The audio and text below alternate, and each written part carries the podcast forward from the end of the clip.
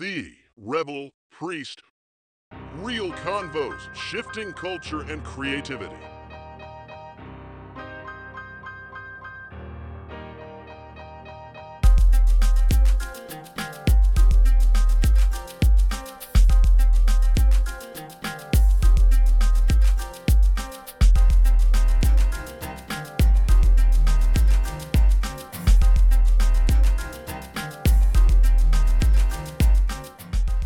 Back again, friend. Hey, it's the Rebel Priest.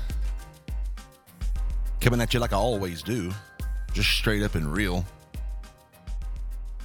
No need to hide anything around here. No need to pretend to be something that we're not.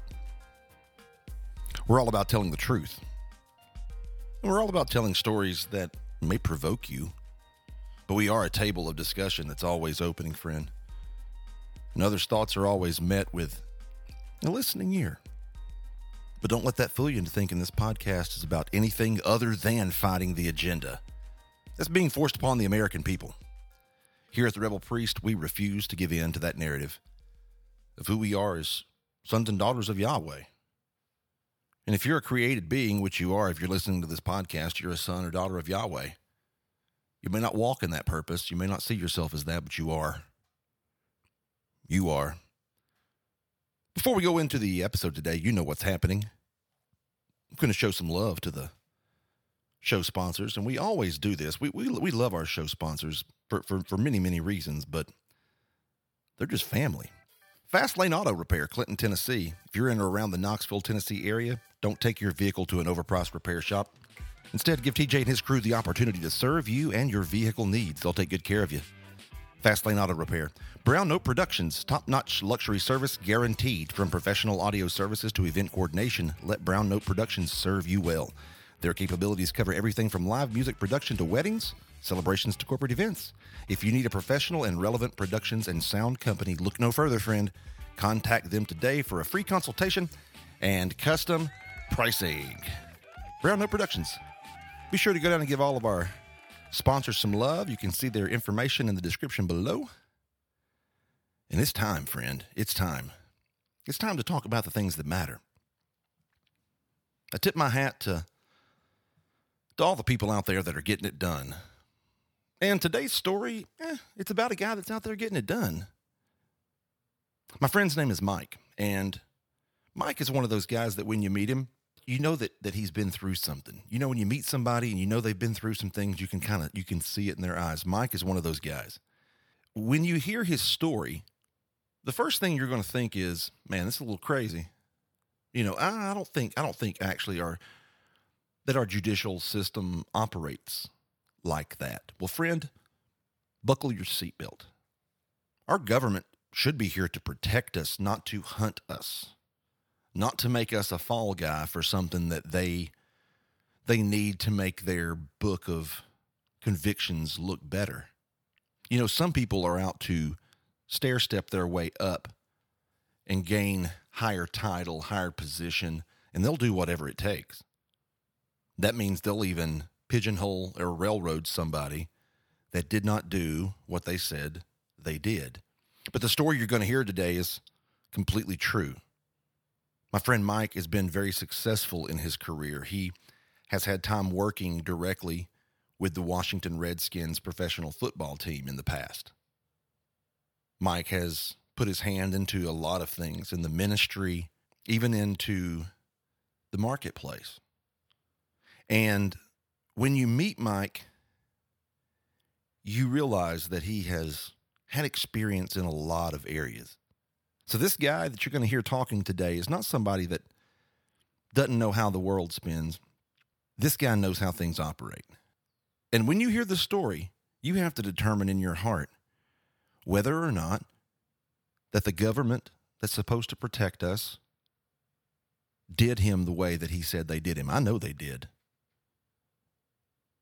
You know, he's going to tell you this, and you can also read this when you're looking at his book his federal public defender looked at him and told him, Don't fight it. Don't fight it. They'll give you a decent sentence. Take it, get out, write a book, and make millions. Well, that's what Mike's doing. He's going to tell the story. So I hope that you have your popcorn ready. I hope that you have your snacks because it's going to be a great, great story. This is a story about corruption and getting the short end of the stick, but coming out on the other end with a great story to tell. Sit back and enjoy the conversation, friend. So, hey, Mike, it is great. Uh, again, having you on the Rebel Priest podcast. Num- number one, just because uh, you're a homeboy and you're a bro, and um, we've been we've been trying to do this for a minute. So great having you on here, and welcome. Oh, thank you, brother. I got to tell you, man. uh, You know, when when the Lord arranged for you and I to meet, I felt like I had a new brother in my life, and it is always a pleasure to talk to you. Oh man, same here. And you know, to our listeners, um, one of the one of the most popular podcast episodes that we have here at Rebel Priest is, of course, the tribute to Kai Rich. Um, I think people heard that podcast that didn't even really know Kai; they just knew people that knew Kai, um, and we both were able to have a treasure like him in our life and call him brother. So that makes us brothers just because we shared a common brother. You know what I mean?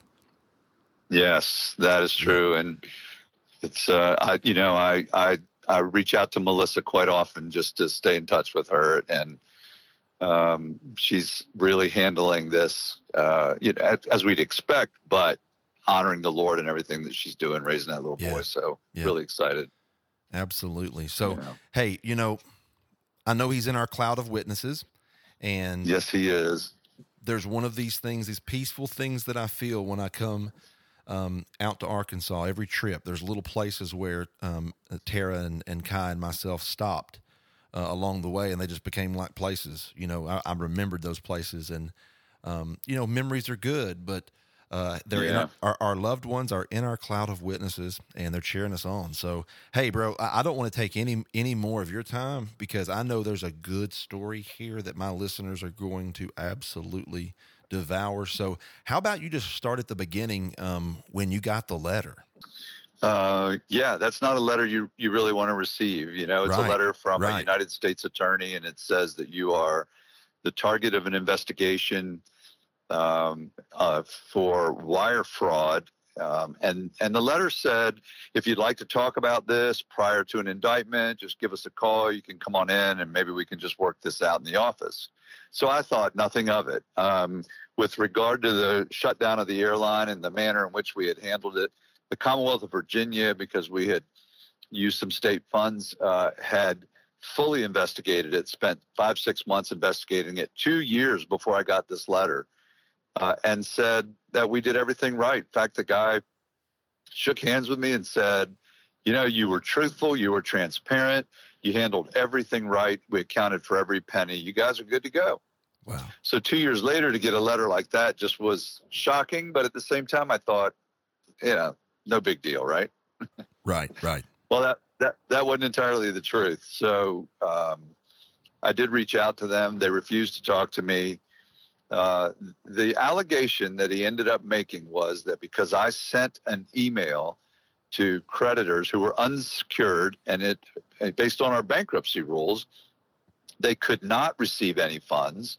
We had to cover, you know, priority and uh, secured debt with any money that came in as we were shutting the company down.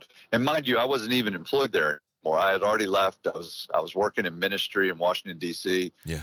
Uh, but the company attorney, because I had all the relationships with our unsecured creditors, had asked me if I would send the email. So I did, thinking nothing of it. But the the, the federal prosecutor decided that since there was money in the account, that was a that was a, a scheme to commit fraud. It doesn't make any sense to me. Doesn't make any sense to any of the attorneys that took a look at it. They said Right. that it was the broadest stretch of the statute they'd ever seen. Uh, but what that amounted to was I'd sent five emails. He determined that uh, because there was money that we could have paid him. In fact, they even went so far as to tell me that because I said we did not have money to pay them, he said if you had said we have money but we're not allowed to give it to you, then you would have been okay. I mean, how? So there's uh, clearly no intent Right. to right. commit any kind of a crime or fraud.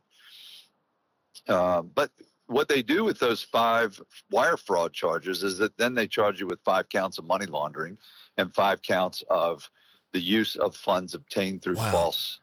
Uh, yeah. So they just legal keep stacking it on top, stacking it on top, stacking it on top. Now, did they do they think all of those are going to stick? No, and I think that's why they do it. You know, the feds, you know, you'll always notice that they have, if they charge somebody, there's always, you know, 15, 20, 30 crimes that are supposedly are, are committed. And, uh, right. and they do that so that it, it carries. So I, I think they do it because 90% of people who sit on a jury will say, wow, this doesn't make sense to me. But if they charged him with 18 charges, there must be some truth. Right. Right. Right. And that's how you end up. So it gives the prosecutor an opportunity to get a plea, which the prosecutor, in my case, uh, has a 98.7% plea rate compared to a 66% nationwide rate. wow. Wow. So that, that tells you a little something. Um, and he did immediately say, "Well, I just plead to one, and we'll let you, you know, we'll make sure you don't go to prison." Yeah. Uh, which I refused. I said, "I'm not. You know, you you start Right. out by saying I'm not pleading guilty to something I didn't do." That's right. And then, you know, I ended up with a federal prosecu- uh, public defender, uh, you know, who told me right off the bat that she and the prosecutor were best friends, had been friends for many years, but that it wouldn't affect her ability to represent me. Yeah. But I really think she represented him more than she did me, to be honest with you. So that sounds like a lot of games they were playing. They said they were playing a lot of uh, back and forth, um, probably things Yeah. going on behind behind closed doors. Oh, no doubt, no doubt. And you know, and, and at one point, and what was so profound, and what made me really decide I needed to just play this thing and get it over with was because I determined, you know, that he was accusing me of moving money out of a bank account that was opened long after I left the company, and my name was not on it, and it never had, never had been on it. Yeah. But bro, they had a signature card in their evidence that had my name typed on it, no signature, but it had my name and the CEO's name and the and the CFO's name typed on it. So I took it to the bank, and the vice president said, "I've never seen that before. I don't know where you got it, but it, didn't come from us. We don't have anything with your name on it on this account." So you would think, "Wow, I've got this. This this is now the this is the the, the bullet that will put an end to this nonsense That's because right. obviously someone has fabricated something." And when I went to the public defender and I told her this news, and I said, "We're gonna we're gonna do a pretrial motion, and we're gonna get this vice president of this bank in to testify." She said, "Mike, you don't understand. This case was never about truth, and it was never about guilt or innocence, and it was never about justice." Wow. She said, "You were targeted, and if you challenge this prosecutor."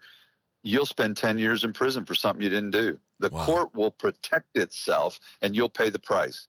But if you will just plead to this case, plead to one charge, we'll see to it that you don't go to prison. Hmm. Well, that was a lie too. All they want you to do is play their game, and if you go along with Mm-hmm. it, everything will be okay. But if you fight, if you ever fight the system, Oh. expect it. They're not going to just lay down. Oh no, no. So, so you I, go. yeah, I would have spent 10 years. Yeah, yeah, yeah. Absolutely, absolutely. Um, you know, you, you go through this process. Um, you go through your sentencing and, and everything. Talk to talk to me real quickly about um, what what was it like the day that you knew you had to you had to get up, get dressed, and make your way down to the courthouse or to the jail or wherever you had to turn yourself in. What was that like that day for you and your family? Well, as you can imagine, it, it it was awful, but we were because of COVID was so bad, and the United States Attorney General had already stipulated, and you probably read in the book, that no one was supposed to be sent to federal prison.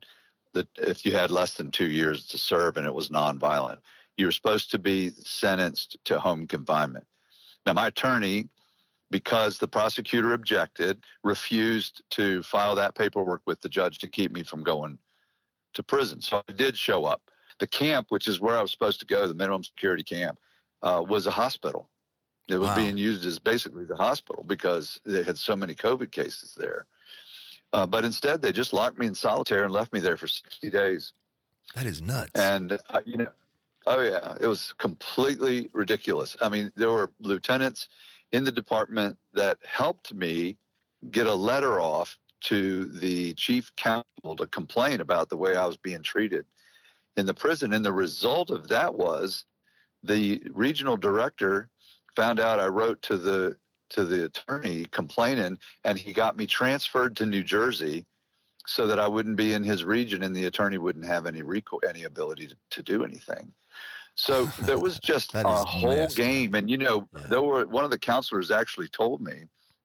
She said, "You're here because the prosecutor um, told the told the warden not to let you go, and they're, they're friends." And I'm like, "They're friends? What? I mean, this is supposed to be."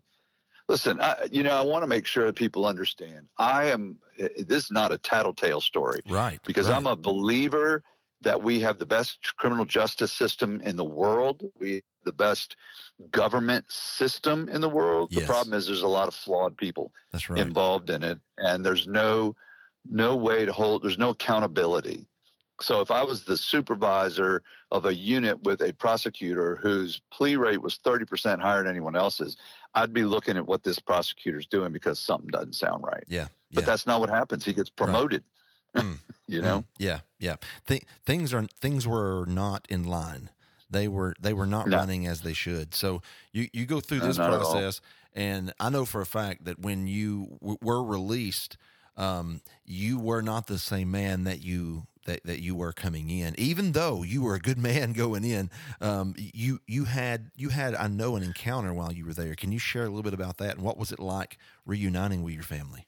I mean, there are very few people who will say, I spent eight months in federal prison and I wouldn't pass it up for anything. And I can say that, bro, Wow, because what God did, um, what he revealed, what he did, what he did in me and through me, what I got the opportunity to do for so many men yeah, yeah, in that prison was so amazing that, you know, they say, eh, listen, bro, I mean, I know you've said it to him too. Lord, I, I, here I am, send me Yeah, yeah, sometimes we just have to be careful because he says, okay, I'm sending you where I know I can use you and I can make a difference in who you are, yes, even more than where you already are. So I got this Bible study going. I got 15, 20 guys coming every night, five nights a week, and the guards are threatening to put me in the hole because I'm not allowed to do this. But after about a month or so, the one of the lieutenants called me down and he said, "Keep doing what you're doing because I can see the impact it's having in this building." Some of the most hardened 15, 20 year guys Yeah, that had yeah. committed some really awful crimes, is crying, God for forgiveness. Mm. You know, one of the most impactful things that when he got when he accepted the Lord as his Savior, I gave him a hug. You know, which I found out I guess you're not supposed to do in prison, but I gave him a hug and he said to me, "You're the first man that's ever hugged me in my life." Wow, bro, that's and I mean, that's crazy. it was just amazing. Yeah, It was. Yeah. So getting out, you know, one day they just called me down and they said, "You're going home Wednesday," and I said, "Boy, I've got five months left." And she said, "No, don't ask any questions. We're sending you home." And the crazy thing is, Landon, a week later, I found out I had cancer. Twelve days after I got out, I was in surgery, Wow. and and the doctor made it clear if I'd waited another month, he said I probably would have had less than a year to live. So Mm. God did that too. Yeah. God yeah, did wow. that. But it was beautiful because when the guy drove me to the train station to send me home, he said, Bro, I've been here 24 years. He said, I've never seen anyone have the impact that you did. Yeah. And I said, It wasn't me, bro. It was Jesus. That's it, man. And he said, That building that you were in, think about it. He said, The whole seven months you were sitting in that building, he said, We had no violent crimes, no real fights. Come on, man. No, I mean, you got to be kidding. 300 men, and we didn't have any problems at all. Yeah. Yeah. It was the glory, bro. It was the glory. the glory was there the presence was there man it just and guys would guys, guys were walking around with their bibles. They were reading their bibles at the lunch tables. I mean it was a beautiful thing to see and i god gets all the glory because i couldn't have done that on my own. Yeah. i'm a 60 year old white dude going into a prison man and you know the funny thing is is that it's very segregated in there. You live in the same room but when it comes to tv and di- dining it's segregated. They have black tv room white tv room hispanic tv room. It's crazy and i could go and sit in any of them and i could sit at any lunch table and i was the only one yeah. and guys would be like i've been here 15 years i've never seen anyone with the access you have and i'm like uh, god did it man he's just opening doors every day. Yeah, man. i would wake up and say god show me your glory Yeah. That's so good. That's so good. it was And, cool man You know, I was just um, I had this thought. I know it was it came out of a conversation I was just having with Holy Spirit, but he said to me, he said, Landon, would you be willing to go and do something somewhere if it didn't benefit you at all? If all it did was serve a purpose for someone else?